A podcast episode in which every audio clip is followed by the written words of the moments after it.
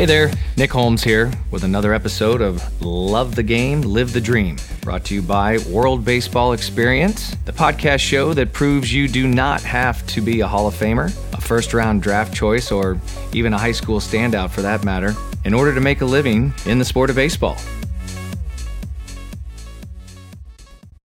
Hey guys, thanks again for listening to Love the Game, Live the Dream, where today I am excited about my first guest on the podcast here. His name is Brian Barden. Brian and I go way back to about 2003, Sherman Oaks, California, where we met just after he was drafted by the Arizona Diamondbacks in the sixth round. Uh, he was my guinea pig, the first professional baseball player that I uh, got to train and try out some uh, some new tricks of the trade there. Brian was just an, an awesome awesome guy, and we've been friends ever since. He has spent uh, 12 years as a professional baseball player. Uh, around five years cumulative there uh, for the better parts of uh, five years anyway in the big leagues uh, with Arizona Diamondbacks, St. Louis Cardinals, Miami Marlins, Texas Rangers. Uh, had a two year stint over in Japan with the Hiroshima Carp. We'll hear a little bit about that experience, which is uh, right up our alley here on World Baseball Experience. So I'm excited to have you guys listen to some of those stories. And then he came back to the States and finished up with the Los Angeles Dodgers I will also be asking Brian about his experience with the U.S. Olympic baseball team back in 2008, where they brought home the bronze medal. So sit back, relax, and enjoy my interview with Brian Barden. Brian, welcome to the show, man. I'm so happy to have you. Hi, Nick. It's uh, it's very good to be here with you. What's going on there? You're in uh, Arizona right now, right? Yeah, uh, just trying to stay out of the heat. Been about 110 to 120 here the last week or two. So not doing too much other than working and, and you know coaching my club ball team. I can't wait to hear more about that, and we'll get to that a little bit later in the show. But I'd like to just start off from the beginning, like we do in most stories. And can you give us a little bit of rundown um, what it was like uh, growing up? You're from San Diego originally, right? Templeton, I think. Yeah, I grew up in San Diego. Moved there when I was four and spent four all the way up through high school. Uh, I lived there uh, with my folks, obviously, and uh, once once I went to pro ball, uh, everybody moved to Phoenix just to be closer to um, my my baseball career at that time. But uh, growing up in San Diego, uh, yeah, it was, it was great as far as uh, um, baseball goes. I had lots of uh, good competition and, and opportunities there to uh, not only play with uh, good players, but um, you know to to have a lot of good coaches uh, that mentored me, uh, and uh, you know it's something that I really didn't know I had until I didn't have it anymore. And I'm, de- I'm jealous of you know the friends and and the people that still get to to live there, and uh, you know it's definitely somewhere that I, I, I try to go at least once a year. What did you play other sports when you were growing up, or did you know right away baseball was your game and you just stuck with that? Well, baseball was what I remember first, and I, it, you know, it was, it was something that I always loved, no matter what. Um, but I, I grew up playing basketball, football, uh, golf, mm-hmm my dad loved fishing, so we fished a lot. You know, my main sports were baseball, basketball, and football, and I played basketball and football up until my sophomore year of high school. And then at that point, I decided that I really just wanted to focus on baseball, and I and I knew that was probably my my best path to you know getting a college scholarship and mm-hmm. maybe having a, a professional career. Right. St. Augustine was the high school. Is that right? Yes. And how were they a pretty good uh, baseball school? It was, uh, you know, for being a, a, a small school of 500, uh, it was all boys, Catholic. Um, oh, cool. Okay. Like I said, it was it was it was a small school, but we we competed. Uh, we're we're pretty competitive in, in in every sport. I would have to say, if not the top tier teams um, in our division on on a yearly basis. It you know it didn't matter if it was baseball, football, or cross country, you know, or basketball. We, you know, we went out there and they, we were really good at, at putting quality teams out there. And, uh, you know, like one of our, one of our mottos as a school was just a tradition of excellence. And we, I don't know, they really did a great job of putting teams out there that, that competed and, and, and put banners on the wall. And one of the things you mentioned uh, just a minute ago about, you know, baseball being your uh, path to a possible scholarship or you know playing professionally. Um, one of the things I learned about you early is uh, when we met was that you really didn't have a lot of scholarship offers after high school. Am I correct in saying that?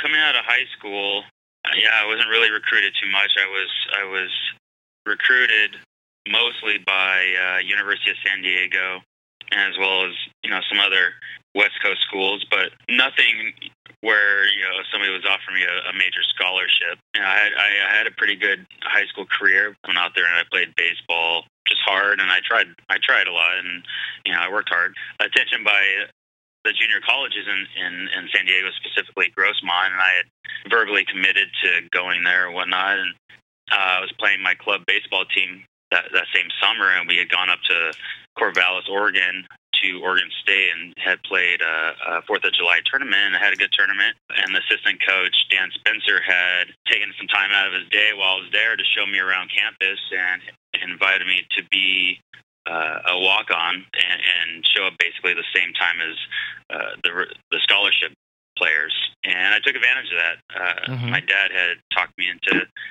uh, just going up there and just taking a chance. And if I didn't like what I was doing, I, I could come back and, and it would be all good. I could, mm-hmm. And uh, it was funny that you know I didn't really know a lot about Oregon or or the school or the, the coaches, and went up there and uh, found a, a, a really nice place that uh, I, I could I could call home for three years, and you know they they took a chance on me my freshman year, and and they made me their opening day starter, and just you know things just kind of snowballed from there, and I eventually got her a scholarship and third team freshman All American, and you know, uh, well, man. So, I mean, your mindset at the time, it sounds like, was, "What do I have to lose?" Right? Your dad said, uh, "Why not go up there, walk on? If you make it, great. If you don't, you already you already have this junior college thing set up, so you're not really losing anything, right?" Exactly. You were you were at Oregon State for three years, uh, as you mentioned, third team All American. You know, had a great career there. Um, decided to forego your senior year, uh, 2002. You were drafted in the sixth round. Tell us a little bit about how that went down to make that decision to sign uh, after your junior year instead of coming back and, and going your senior year. Yeah, I, I think as any aspiring baseball player, they they either strive to get drafted out of high school or or they want to be drafted after their junior year of college. Mm-hmm. And uh, it was funny. I was going to say, coming out of high school, I had no idea when draft day was, or even any clue of you know being drafted. Right. Um, you know, my goal was going to college, but so you know now I'm at Oregon State and going into my junior year. Uh, you know, you start talking to scouts and you, you kind of realize that there's there's interest out there, and you just don't know where that interest may lay. Mm-hmm. And uh, and uh, so as the season progressed, you kind of just find out where you're you, you know the, the rounds that you're slotted for. So you know, I I basically went where where they had slotted me, and mm-hmm. uh, I was a th- three third round to fifth round kind of guy and uh, ended up going in the, the sixth round. Yeah, I was I was ecstatic to to know that I was going to the Diamondbacks, the team that just won the World Series the year before. You know, especially being close to home and whatnot, and being a new organization, it was it was exciting. So you know, I was going to an organization that really was trying to build a, a minor league system, and you know, there was opportunity there to to progress at, at a very quick rate, um, which I did. Mm-hmm. And yeah, it was it, you know it was, it, it's an exciting time for everybody when you can get drafted. Um, you know, especially for the people that have been there for you the entire time, like my folks and uh, you know any family and friends.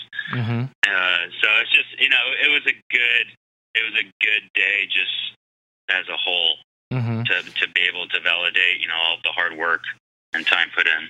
Were there any other teams that were courting you at the same time? Well, it's funny that you bring that up because I never once talked to a Diamondback scout. Oh, really? Uh, yeah, I didn't know that. I, uh, there, there, was probably about five or six teams that I talked to on a regular basis, uh-huh. and Diamondbacks were not one of them. And wow. uh, the the area scout uh, Ed Gustafson, he uh, after, after the Diamondbacks drafted me, we, we went out to lunch, and he he told me that he only seen me play one time, hmm. and uh, he knew that I was I was the guy in that in that spot. mm-hmm. um, to be drafted in, the, in that in that spot in the in the draft. Um, but he he said that he has seen me play once, and it was at an Arizona State tournament at the beginning of the year uh, of my junior year, and uh, That's hit crazy. a home run and had a had a single and whatnot. And um, the next day, I hit another home run, and yeah, that, you know that's that's basically what it came down to. He just he, That's he, crazy. he filled out his report for that day, and you know I think it just it was a matter of I fit into that slot Yeah, and they were looking for they were looking for a third baseman because at that time to put in the uh, system. there was yeah. probably only there was a guy that was in you know obviously the big leaguer, and then there was Chad Tracy in Double A, and Mhm. not a lot of uh, corner infielders. So obviously those things t- come into factors uh, when it when they go to draft players. So Right. uh, yeah, it was funny. You know, he just he he said he saw me play one time, and That's crazy, man. I mean, coming from the scouting world too, to not have to fight for a guy is very rare. You know, a lot of these area guys, it's like you get in that that war room and it's like, I want this guy. This is my guy. And, you know, you got to convince the cross checker and everybody else and the scouting director that this is the guy I want, especially in those higher rounds. And for him to just, like, you didn't even know who he was. And for him to just throw your name out on the board after seeing you play one time and get you uh, and get the organization to actually back him and say, "Yeah, all right, let's take this guy Brian Barden, who we've only got one report on, or whatever." That's that's amazing, dude. That so going from there, all right. Um, you know, we always hear about journeymen, and you know, it's a big, big cliche, you know, word for guys that spend a lot of time, you know, trying to get to the big leagues. And I mean, it didn't take you too long. You were drafted in 02 and you made your debut with the D-backs in 07. What was that like? What were those first five years? I mean, did you did you know I'm going to be a big leaguer, or were there was was there doubts in your mind that you know I might not, uh, you know, get a chance to to make it to the show? I mean, what were you thinking in those first five years with Arizona? kind of goes back to when I was growing up. I never really had crazy high expectations for anything. I just kind of always went for the flow, and Mm-hmm. it just kind of carried over once I got into pro ball. Mm-hmm. And uh, so, like my first five years, uh, you know, I'm, you know, I progressed pretty quickly from. Um, I went straight to high, high A ball from the draft. Um, did pretty well, and then went to Double A for my first full season, and and struggled Mm-hmm. um, Mhm. uh, for a portion of the season and whatnot. And, and it was, you know, so that's kind of like the lear- learning curve of things. Um, you know, and, and at that time, I, I felt like I had progressed a little fast where I should have been. Anyway, so I go back the next year for Double A and uh, uh, do a little bit better, and whatnot, and get and get promoted to Triple A.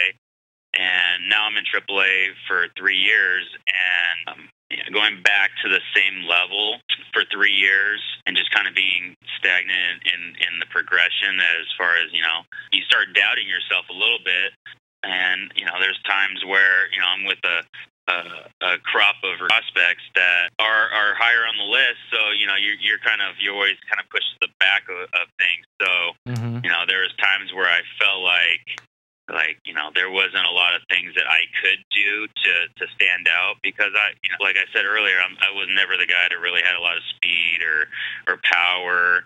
You know, I was a guy that went out there and and just played the game the right way. And you really needed to see me play every day to buy into that Right, um, a grinder.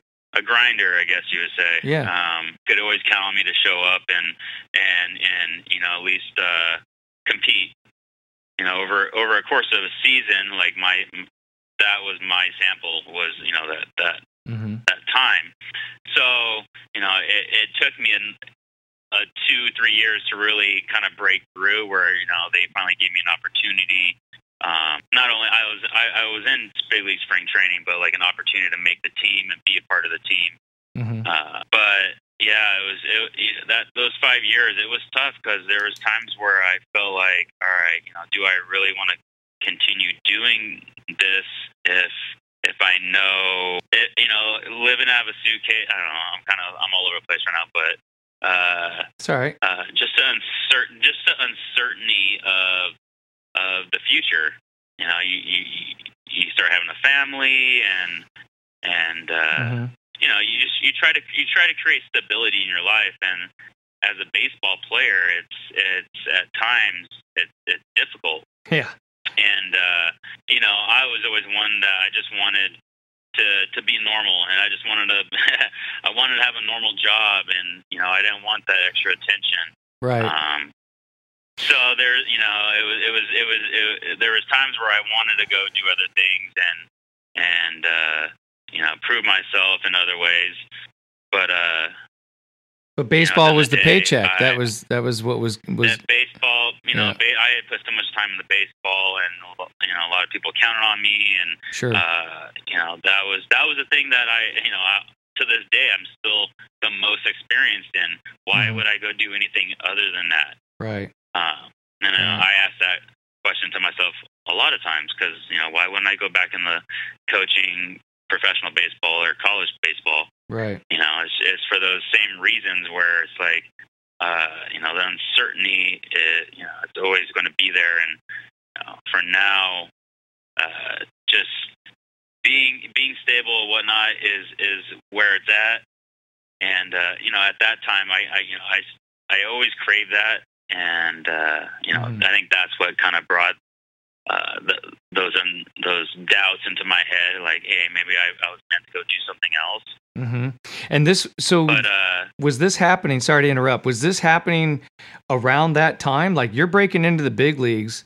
You've been a pro ball player for five years, and you're already saying to yourself, you know, is this really what I want to do? Yeah, you know, there there's times where you know it's the it's the mental grind that you're you're in spring training and you got to go into the office and they got to send you down, right? Right. Right. It's like you don't want to you don't want to keep hearing about that. You know, it's gonna it's gonna you know it's either gonna drive you more or it's gonna put you down. Um, you know, I I think at that time I was if anything I was uh, immature in in my outlook Mhm. you know, it had to happen now. It, it had to happen now. Right. Um, and I know specifically when I, I made the Diamondbacks in 07, and then I got sent down after 10 days, you know, it was like, hey, I, I need to be a big leaguer or or I don't want to play at all. You know, that was kind of like the mentality, you know. Um, and I was just somebody to get away with with stuff like that. You know, I was Yeah. somebody that needed to go down the minor leagues and just Get keep better. plugging away. Yeah. Um, so you know, after after I left the Diamondbacks, that's when I kind of started maturing in that in that mindset that Mm-hmm. you know, all right, this is I am a baseball player. This is stuff that I need to deal with, and um, you know, deal with it in the best manner possible. Right. Um, and I think I think in those first five years, especially the the time when I first um, got my taste of the big leagues and whatnot, you know, I, I wasn't mature in the way uh, I was going about my business and my career. Mhm. Uh, you know, And at this point, you had a family now, right? You had your first daughter, or your only daughter, your first kid, around the same yeah, time. It was, it was a, yeah, it was the same time, and uh, I just at the end of the day, I just want to just want to be with the family every day, and you know, Yeah. kind of, you know, like I said earlier, I just want stability in my life, and yeah. and you know I wasn't getting it because I was going up and down and you know traveling traveling for you know for away trips and hmm you know I think I think if you're listening around here you probably think I'm whining or whatnot but these are these are true emotions. No, not at all. that I have That's deal with and that you know, Absolutely. I don't think I've met a professional baseball player or athlete for that matter that hasn't gone through exactly what you're describing. It doesn't matter how great you are or how uh, much success you have. I think everybody's, you know, human and they go through these feelings and you're not whining at all, man. That's this is good stuff because I want I want a lot of these listeners out there. Might be some guys out there that are, right behind you, coming out of college and trying to decide if this is what they really want. And you know, um, I know from from my experience in in consulting with you know high school and college players, those are questions that I always ask them. You know, how bad do you want it? Because if you just want it a little bit, it's not going to happen. You know, you know how that is. You, you really have to devote your entire life to it. And when you got a family and you have a wife or kids or, you know, people counting on you like you said, it just adds more pressure to it. So, you know, this is this is exactly what uh, up and coming players to hear about. Louis, you get out of Arizona, you go to St. Louis, and correct me if I'm wrong, I believe it was 2009. I remember you getting the National League Player of the Week after having a hell of a series against the Cubs and Wrigley. Is uh, tell us a little bit about that week. That had been awesome. So I gotta correct you real quick. it was it was National League uh, Rookie of the Month. Oh, Rookie, rookie, of the Month, even better. Sorry, I thought it was yeah, the Player yeah. of the Week. I yeah, gotta, I got to I got to I got to correct you because Albert Pujols got uh, Player of the, of the the month. Okay. So I can't do any better than that guy. Jesus, that's awesome. So um, rookie of the month, that's even better. Yeah, it was. You know, obviously that's probably the best times of my life. You know, looking back at spring training for that for that that specific season, uh-huh. uh, we show up to spring training and I can't remember who exactly is slotted to play third base. Uh, was it Freese? Whether it was Troy Glaus. I don't. They they okay. So no, Freese was behind and, you. Uh, That's right. Joe. So David Freese and Joe Mather are are competing in spring training to play third base, and I I physically get know like ten to fifteen at bats all of spring training because there's not a lot of bats for me because they're they're they're trying to get other other guys in there, right? Right. And uh, so those guys don't have the greatest spring training. So uh, you know, the end of spring training is coming, and you know, I start I start playing more, and Joe Thurston starts playing more, and opening day comes, and I'm opening day third baseman, riding around, riding around in the F-150 in the bed of an F-150 uh, in opening day ceremonies around the warning track, and uh, yeah, and getting off and walking the red carpet and shaking uh, all the all the St. Louis Cardinal Hall of Famers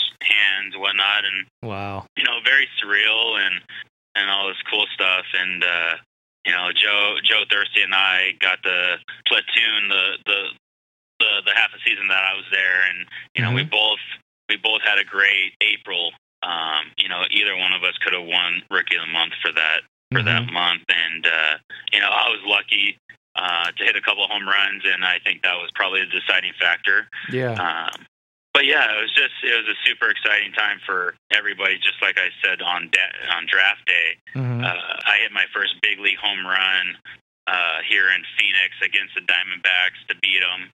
Uh, nice. You know, all my family was there, and you know the the next series we go to to Wrigley, and I hit two more home runs and have another good series, and you know, things were just kind of going up. Yeah, it was cool because we were winning too at the same time. And you get to hang out with Albert Pujols in the batting cage, right?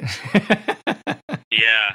And, yeah, it was, a, there was a lot of uh, great thing, great memories from my time in St. Louis, specifically from that year. Not a lot of cities that compare in the baseball knowledge and the way they back baseball in St. Louis. And the fans, yeah. Um, that's that's just like their own little separate thing over there, and you know, it was just it was a great time being mm-hmm. there because they really they really made it great. The fans. Yeah the good thing that came out of that season when I went down to AAA and won a, a AAA championship. Oh, and wow. Played with a bunch of awesome players that are still playing in, in the big leagues today. And who's one guy that comes to mind that you played with that year down in AAA that's that's uh, you know successful now? Does anybody come to mind right away? Oh my goodness, David Freese. He's one of my he's one of my good friends. Uh-huh. Uh, uh, you know, when I when I was in Albuquerque, somebody that I, I I knew he was a good player, but I didn't know he was going to be this good. Dude, I love this story. You told me this a while ago. How the last year that baseball was in the Olympics, 2008, it's coming back in 2020, which is going to be awesome. Um, awesome. But so you know, they're they're not you know, taking the Jeters and the A Rods. Tell us how you got the chance to be on the friggin' Olympic team.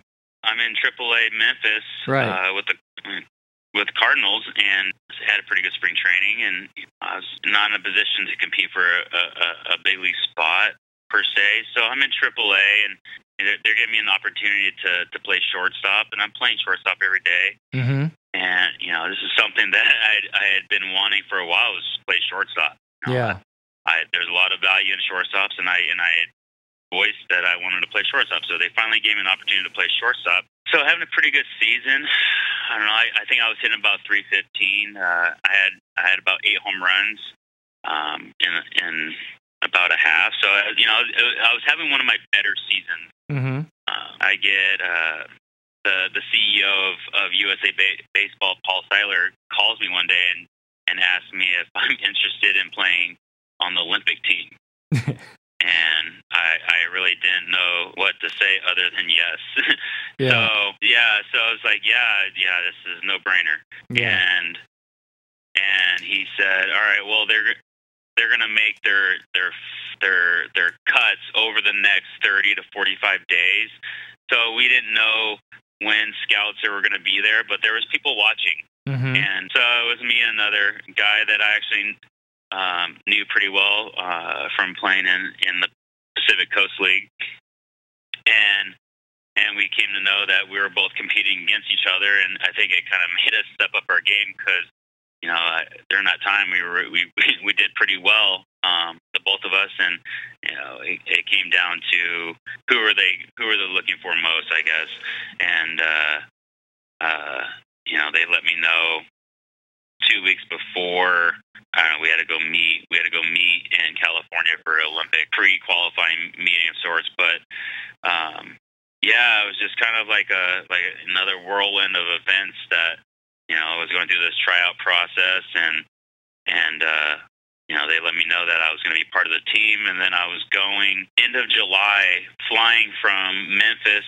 to North Carolina to the USA Baseball headquarters, playing against uh, Team Canada and having like a little uh, meet and greet with the rest of your team, and hmm and you know you had like a little uh, uh, workout baseball session uh, for two or three days, and then now we're flying across cross country to say San Jose. I think we're at San Jose State, and they had more of a, a introduction to being an Olympian, and you know we're we're over here having in, being introduced by Brandi Chastain um, from the soccer team, and she's showing us around. Um, and she's our, you know, she's our Tour our guide. coordinator or whatnot. Uh, so that was, you know, that was somebody that I was like, oh, this is cool. And uh, you know, so at this time we're getting to know our our teammates, and it's, it's very surreal because you know it's just a bunch of random guys that are are coming together. And like you said, they're none of us are big leaguers. We're all minor leaguers at the time. Yeah, that's crazy. And you know, uh, if anybody knows anything about you know putting a team together, it's very hard just to bring a random group of guys together and expect to win right away. Right. Uh, so there, you know, there's yeah, there's a lot of pressure on us. Mhm. So you know, we're we're going through this process together and whatnot, and now we're in China. You know, days later, and and it's just people everywhere, and it's just this huge spectacle. If anybody's been to Olympics, it's you know, it's mayhem. Yeah. and uh, it was just a great feeling knowing that you know whether we won or lost or I did you know I did good or poor you know just being there and being part of this experience was was something that Mhm. um, you know that obviously I wasn't going to forget but you know I was able to share with my folks and and my family and um, you know it was something that uh, um, it, it kind of validated my my career hmm And you got to take home a bronze medal. yeah That's pretty cool. Yeah, it was it was a pretty good tournament. That's pretty you know, cool. we, we it was it was it, it was very competitive. You know, we, we're you know every all the rest of the countries were were sending their professionals. Yeah. um, where we sent a team of minor leaguers, and or excuse me, we were professional, but like they were sending their big league Right. guys. Right. Um, and we're you know I'm not saying we're second tier, but you know you know we weren't big leaguers. Right. Um, but you know we went in there and you know we we It's- struggled at first, and we you know we overcame a little adversity, and you know we were able to um, play in the in, in the gold or in the bronze medal game against Japan and, and come out on top. It's awesome, man. What a what a great uh, experience for you. So I have to ask this question. I was I was uh, having this conversation with one of my other coaches the other day on the field, and we were talking about. And I actually saw something posted on Facebook too from a guy who was a Canadian baseball player. The name escapes me right now, but you know he was a big league pitcher for a little while. But question is, in your experience, what gave you a greater feeling, being a major leaguer or getting a uh, opportunity to represent your country uh, in the Olympics and you know winning that bronze medal? Hmm. Tough one, right? That's a really tough one. okay, so I'll just rephrase it. If if you could only pick one, if you had to go back in your career now and say, okay, you get one shot, uh, Brian Barden, you get to have the major league career that you had, or you get a chance to represent your country and uh, you know go for a gold medal again. Would would it be a tough decision for you, or would it be a no brainer? Uh, well, that's just being Olympic, going yeah. for a gold medal. I don't know. I, I I'm I'm I'm I'm one that I, I I'm my worst critic. So people people kind of get mad because uh, at the end of the day, it's like, uh, yeah, I played in the big leagues, but I I have a really hard time calling myself a big leaguer. Okay, all right. Does that make sense? Absolutely. Because yeah, I, I I did not make a a career out of it. Right. You know, I think I think a benchmark for, for, for baseball players or specifically big leaguers is the five years. Right. And you know, if I would have got to the five year mark, I would consider myself a big leaguer. But you know, mm-hmm. I, I never got there. So, mm-hmm. um, you know, if I probably would have got there, I would have said a big leaguer. You know, like being able to go to the to the to a big league stadium every day and and, and do that for a job.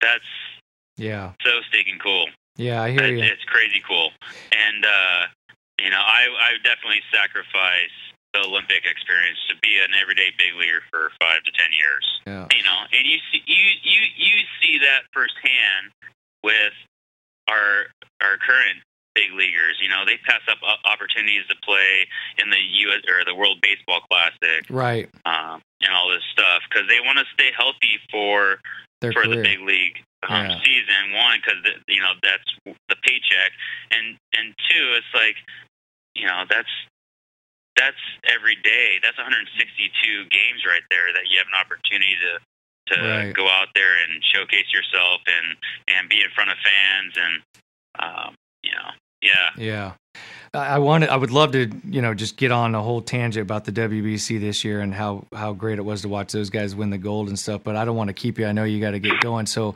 I'm going to wrap up with a couple more questions. Uh, number one, I definitely want to get to the Japan part. You know, this is uh, um, th- this podcast is brought to you by the World Baseball Experience, and so I, it, you know, wouldn't be doing it justice if I didn't get a little bit of, of information from your experience of playing in Japan. So you're in China with the Olympics you got a little taste of what it's like to play over in Asia, uh, you know, through that whole thing. But then you come back and you, you know, have a little time with the Miami Marlins, Texas Rangers, and then tell us how did it, uh, it all go about where you ended up playing for uh, Hiroshima Carp uh, over in Japan.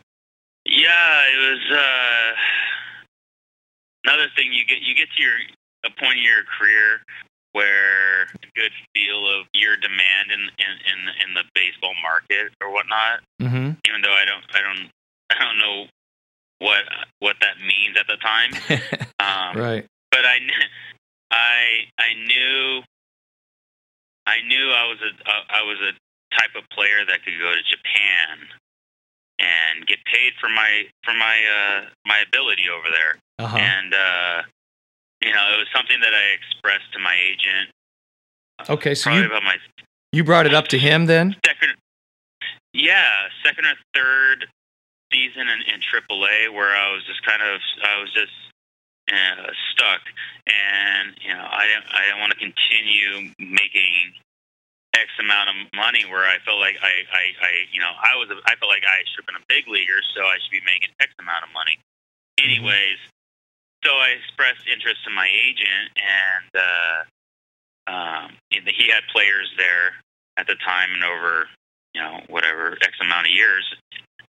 So, you know, I think he starts throwing my name out there, and he says, "This team's gonna come watch you," and you know, so I have a good game and don't hear anything back. And years pass, so know, over over the course of a few years, um, now I'm now I'm in AAA with the Rangers and having probably my best my best season overall as a professional. Mm-hmm. And it was a season that I, I considered um, my breakout season, and it was a season that I, you know, any professional baseball player, if they're striving to play um, at the big league level, they need this breakout season. And I had it. I had it finally. Uh, like you said, ten years into my pro career, mm-hmm. and uh, so I'm playing AAA uh, Round Rock for the Rangers, and I'm having this great season. You know, the the the, the Japanese talk comes up again, and and uh, you know I have a couple of teams that are coming to watch me, and I I had a friend that he reached out to me. Uh, I don't know if it was on Facebook or, or email or text, but uh, he was playing on the Hiroshima team, and they were asking him and the other American players about me um, and this other guy. So they basically gave him uh, an ultimatum between two of them, like, "Hey, would you choose between this guy and this guy?" Mm-hmm. At least that's the story I heard. And uh, you know, I, I had a relationship with one of the guys, so that that kind of validated me. Uh, so that's basically how I got to Hiroshima. I had an out in my contract uh, July 1st of that season. Uh, so in preparation for that, uh, you know, a lot of these Japanese teams know this, um, and it, you know, certain players need to fit into that into that uh, realm of sorts and whatnot. Mm-hmm. You know, there's stipulations in, in guys' contracts after they, they become uh, six-year free agents.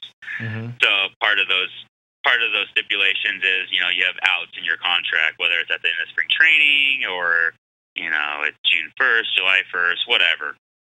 Right. So right. I ended up having one July first, and uh, uh, they were in need of a player, and you know they went they went and asked uh, guy the guy that I had known. He's a pitcher, and you know I'm now I'm getting a, a contract offer uh, the next week, and I take my my out, and you know I become a Hiroshima Carp, and you know I'm now flying over to Japan. Uh, hmm.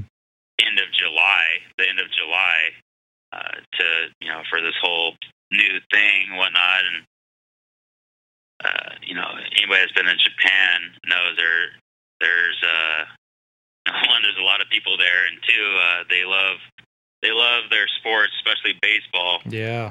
So basically, when you sign over there, you just become an instant celebrity, and uh, baseball players, all baseball players there, whether you're minor leagues or big leagues, you're you're you're known, mm-hmm. and uh, uh, especially a foreigner. I instantly, yeah, and uh, you know that's kind of the expectations of uh, foreigners coming over there. Is you know they're looking for heroes, and they're you know they're looking for somebody to to, to pick up their team or make a you know make a big uh, splash of sorts. Sure.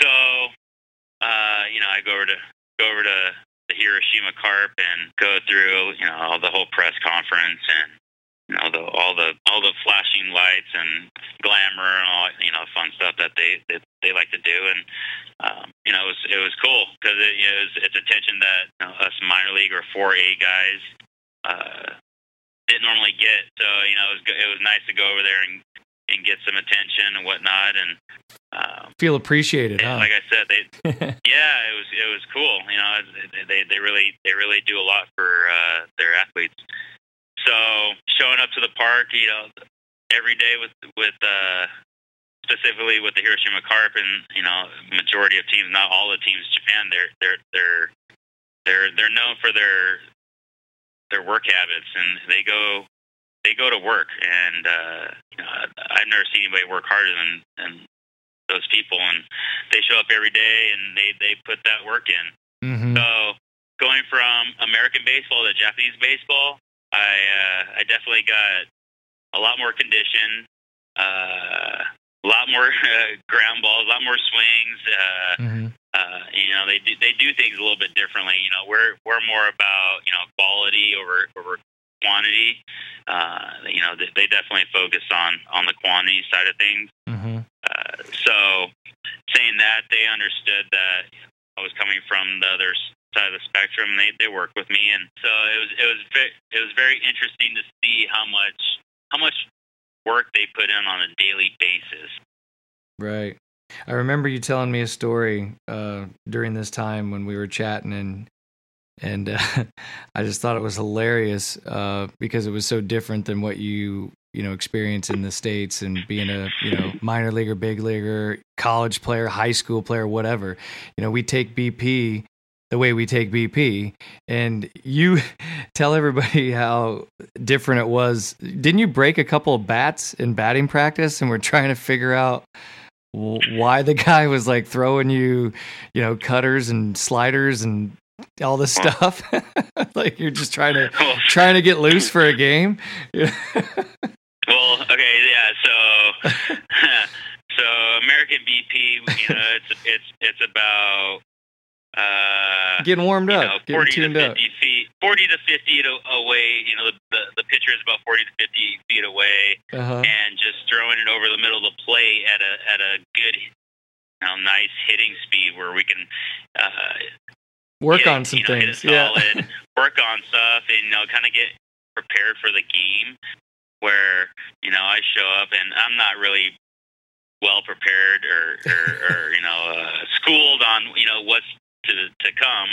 So I show so I show up and I find out uh, a majority of the the practice pitchers are ex professional pitchers that didn't make it. Right. Mhm. Anyways, so you know their their command's pretty good. Uh, You know they're throwing strikes, but they're not like hittable strikes. And they're throwing And, from the uh, mound, right? Like they're pitching to you. Oh, they're they're almost yeah they're at the base of the mound and Okay. they're they're fully lifting their leg. They're, they have like a full leg kick and just throwing it.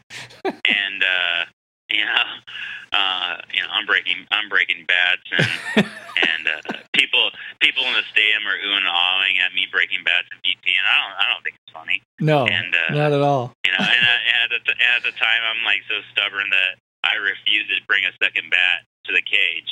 so anytime I break a bat, it's a phys- it's like this whole uh, spectacle where it's like, all right, the bat's broke, it cracks, and everybody's oohing on. Then now I'm like walking very slowly back to the the dugout to get my other bat, and uh, yeah, you know. Uh, it, it's just a different, just a way, different way of going about things, and you know, if you're Yeah. not prepared for it, or or really willing to buy in, Yeah. um, you know, it, it could it could make for a long a long time. Uh, I just thought that was so- hilarious. Yeah.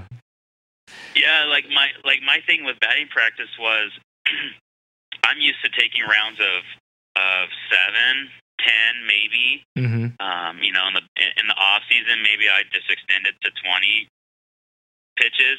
Anyway, so uh, I don't know. At the time that I was I was with Hiroshima, uh, you know, our rounds of BP were like three minutes, and uh, I don't know how many swings you can get in three minutes, but it, it was way too many for for my liking. Right. Uh, And you don't know what's coming. yeah. You know, the guy's breaking you off curveballs and then coming inside and changing speeds, and you're like, well, he wouldn't he wouldn't he wouldn't be he wouldn't so much be bringing curveballs and whatnot, but like uh, yeah, just bring in bring in some hard batting practice in all my hands.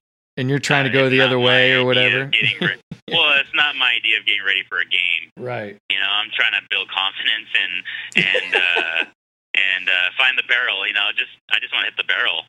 You know, and uh, yeah, yeah. This guy's trying it, to strike was, you out. It was challenging, and uh, it was definitely a, le- a learning curve for me, and it helped in my maturity as a player. So one other So, one other lesson that you learned, I remember this story, and uh, I thought it was hilarious because, um, you know, just to let everybody know, Brian and I met when he was just starting his his pro career out in Sherman Oaks, California. In fact, um, he got a hold of me uh, at my baseball academy, and you just said, "Hey, I need to hit. I need to, you know, stay in shape while I'm in the off season." So anyway, so he comes over to my academy and and uh, we you know get acquainted. I throw him some bp and i say hey i tell you what i'm not going to charge you for anything as long as you hang out with my campers and uh, you know show them a few things and you know and you of course were just like oh dude no worries man. I love it. I love hanging out with kids. I'll you know i'll work with them whatever. And and that's kind of where our relationship started. And uh, you know and you actually allowed me to start my coaching career in the sense that uh, you know you were one of the for well you were the first professional player that um, I got to use as a guinea pig for my training you know as a hitting coach as a as a uh, you know trainer with you know speed and conditioning and things like that. And I remember you saying yeah whatever you do whatever you want to do I'll do it you know just you tell me what to do and I'll do it and um, at the time you know you were a young ball player fast forward a few years and I can't remember when it was, but we were having a conversation. I said, "So how's your training going? What's going on?" And you said to me, "Oh man, I'm just going to put a bunch of fat behind the ball this year. I'm done training." Is that true story or not? Do you remember that? oh, I totally remember that. And how did that go? I, I remember uh, getting back to you a year later. I said, "How?" I said, "How did that go for you? What, what was your response?" Didn't work out too good. Didn't work out too good. I, I think uh, I think I uh, I think that was the year that I got a hernia, athletic hernia, and uh, yeah, it was probably my worst year as a professional. I said, "What? You're gonna just put a bunch of fat behind the ball?" Yeah, I'm just gonna eat and get big and see how much I could get behind. That was hilarious. I had just I had just come back from playing winter ball in Mexico. That's right. And, That's uh, right. I had, a bunch of I had a bunch of home runs, and I was all high and mighty. And there and, you go, uh, training like. I was like, I was like, I yeah. I, you know, I was like, I was eating, you know, tacos and you know, not training. I was like, oh, I figured out my swing. Why would I have to train? Yeah. And uh, yeah, that didn't work out too well. That's awesome. Uh, that was great. So, but yeah, man, that's yeah, that's it was cool to you know be able to go out and and just you know cross paths when when I lived out in Sherman Oaks, and obviously, you know, we're meant to be life lifelong friends. And, Crazy. Uh, yeah, man. I mean, it's yeah. just you know what that was again. You were, I think you were in Double A uh, El Paso then, because it was like 2003, I believe. So it would have been after your first year in yeah. High A. In fact, I think you just got promoted from High A to Double A that, and you you just finished your first uh, first year in Double A ball that year.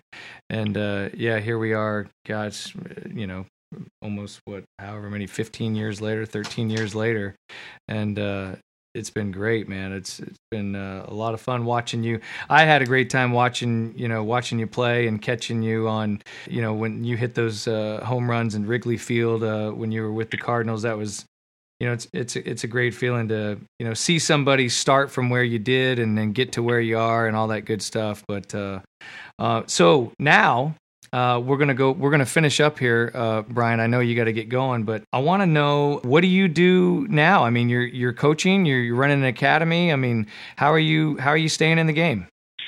So when I when I retired from baseball, I uh, got right into insurance, uh, mm-hmm. specifically uh, life insurance, and I've just been focusing on on, on insurance uh, since I retired. Mm-hmm just just recently, I uh, have added other lines of, of insurance. So I do a full line of insurance and uh, just focusing on growing my independent uh, insurance agency mm-hmm. uh, here in Scottsdale, Arizona.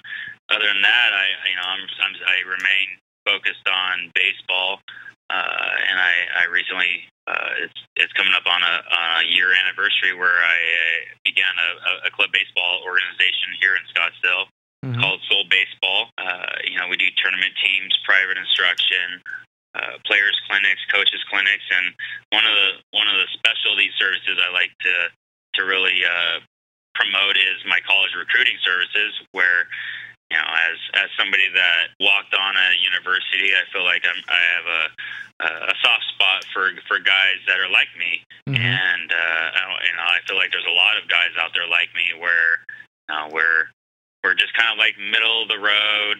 We're not like the top of the pack. We're not you know we're out there. We're competing. You know we get good grades. Mm-hmm. Uh, uh, we try really hard. You know, I, and I want to you know I want to I want to bring the spotlight to those kind of people because I feel like there's opportunity for for guys out there that don't necessarily know the college recruiting process or have the network of, of coaches or people that they can contact. So, you know, besides just coaching baseball and, you know, teaching, you know, the game, I like to really help uh, high schoolers and, and uh, incoming high schoolers mm-hmm. um, with the whole process of, of being proactive and knowing what to do as far as college recruiting goes, um, and providing them opportunities to to be in front of scouts and and, and college coaches. Yeah. No, that's awesome, man. I, I, I, share that passion with you, as you know. And uh, I'm actually getting ready to give a speech here I'm going to do a keynote presentation in Corner Brook, uh, Newfoundland, where I'm, I'm at this summer with a bunch of the uh, student athletes that are in the area here. And I'm excited to uh, to do that very same thing is educate them on the ins and outs of the college recruiting process and let them know that there are plenty of opportunities out there. You just got to know how to play the game. You got to know the rules. You got to know what to do. You got to know how to market yourself and you know get yourself in front of coaches. And you know that's a it's a huge thing right now. Obviously in today's world, and you know parents wanting their kids to uh, get their college paid for because it's so damned expensive. It's kind of getting a little bit crazy. It's probably a show for another time where we could get into that whole thing. But I'd love to have you back again, and you know maybe we can devote a, another hour to talking about college recruiting and and uh, you know educating parents and and coaches and players, of course, on that process. Do you have in closing just a a couple of words for anybody out there that's you know looking to uh, either stay in the game of baseball, say former professional players that are wanting to do other things or you know maybe guys that are looking for a career change that that love the game and and maybe they're insurance guys and they they want to get into coaching. Do you have any advice or anything you want to you know shout out just to to people that love the game? Yeah i just i just wanted to touch on you know the kids uh, as far as you know not just the club ball but like all sports throughout the year just you know letting letting kids play a lot of sports just specifically one one sport or just playing club baseball a year or whatnot. Um, I think it's important for for kids to be athletes and know how to play a lot of sports. And I don't think it's necessarily knowing how to play the sport. It's it's teaching your body how to move differently and and and just you know I don't know just accept different athletic positions and movements and whatnot. I think I think making yourself a total athlete is is probably the best thing at the end of the day. Yeah, um, rather than that, rather than just practicing and focusing on one sport mm-hmm. um, from the body standpoint. And then the, the, you know the other side of things is you know I was I was a good example uh, for this when I was uh, 12 was was my first year playing travel baseball, and uh, we you know we played well over 100 games, and you know at the end of that that season or year, I, I, I communicated with my dad that I did not want to play baseball anymore. Uh, you know, I just I'm very cognizant of of burning out not only other kids but like my kids. You know, I just I want them to play the appropriate sport for the for the season. Mm-hmm. And you know, I'm not saying you know don't don't you can keep continue to play throughout the year, but just stay balanced. Yeah. Um, you know, if your if your if your child is is communicating that he's he's tired or he's you know he, he doesn't want to do it anymore, you should probably listen and mm-hmm. uh, um, you know give him that break because you know that's what my dad did for me when I when I told him that I did not want to play baseball anymore. He simply said, "All right, take a break. We're just next year. We're just we're going to play one season of baseball." And that was my. I was going to be 13. That was my. It was my pony year of baseball. You know, with play 30 games, play 30 games again. Of course, of course, I, I I still love baseball. I just needed to have a you know a life. Yeah, yeah. um, at, you know, specifically at the younger ages, I, I'm seeing so many um, kids and parents uh, fully committed to to playing baseball um, all year round. Um, it's ridiculous. Eight, eight, at the 8U, 10U, 12U, um, levels, and uh, you know the you know besides besides the kids being so young and you know that's a lot of games to play in a in a, in a given year. Um, you know, I think the the little leagues are kind of suffering too. Um, as mm-hmm. far as you know, people participating in little leagues because everybody's so focused on club baseball and um, not to put down Cal Ripken, but you know, they give club baseball opportunities to go in there and play with their team all year round. And, you know, at the end of the day, uh, Little League Baseball is taking a hit because nobody, mm-hmm. you know, nobody sees the benefit in playing that. And, and I, and I, and I can see the decline, um, specifically locally here in, in Scottsdale, um, in the talent. And, uh, you know, it's kind of, it's kind of sad to see that, you know, that Little League Baseball might, might not be there. And it's true. And, 5, 10, 15, 20, or whatever it may be. Um, so mm-hmm. I guess my point is that, you know, I just, I, I, I would like to see, uh, you know, just the see the you know play the specific season. You know, just kind of just scale down on the club baseball. Get you know, let the kids be athletes, play other sports, and just have just have time to have fun. Yeah. Because at the end of the day, if they don't love if they don't love what they do, or if they're not passionate, then you know they're not going to get they're not going to want to go out there and, and get Yeah. better They're going to find something else. and that's and that's what you know. That's the that's what needs to happen is you know that that that specific player needs to go out there and and want to get better, Yeah. and that's you know that's the challenge that I I face with kids on my current club ball team. Mhm. Where it's like I I I I'm almost I I know I'm more passionate about them, but I see the potential that is there.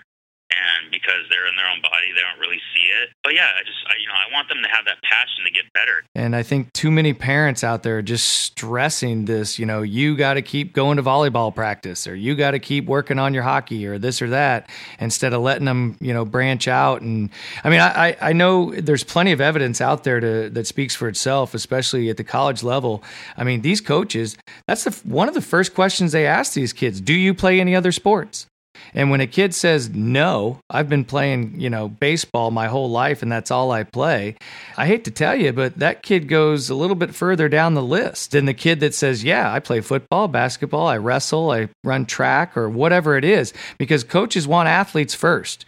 They, you mentioned it in what you just said. They want those bodies that are able bodies that can uh, adjust comes to, you know, speed, agility, and all these different things. And if you're just a one dimensional, you know, athlete, I'm sorry, but you're going to get blown away by the competition. You know, there's going to be, you know, players out there that are going to be able to do more things than you're capable of doing. So, and and then like you said, you add the passion in there. I mean, how how passionate can you be about something that that's all you do from sun up to sundown from the age of uh, 8 to 18?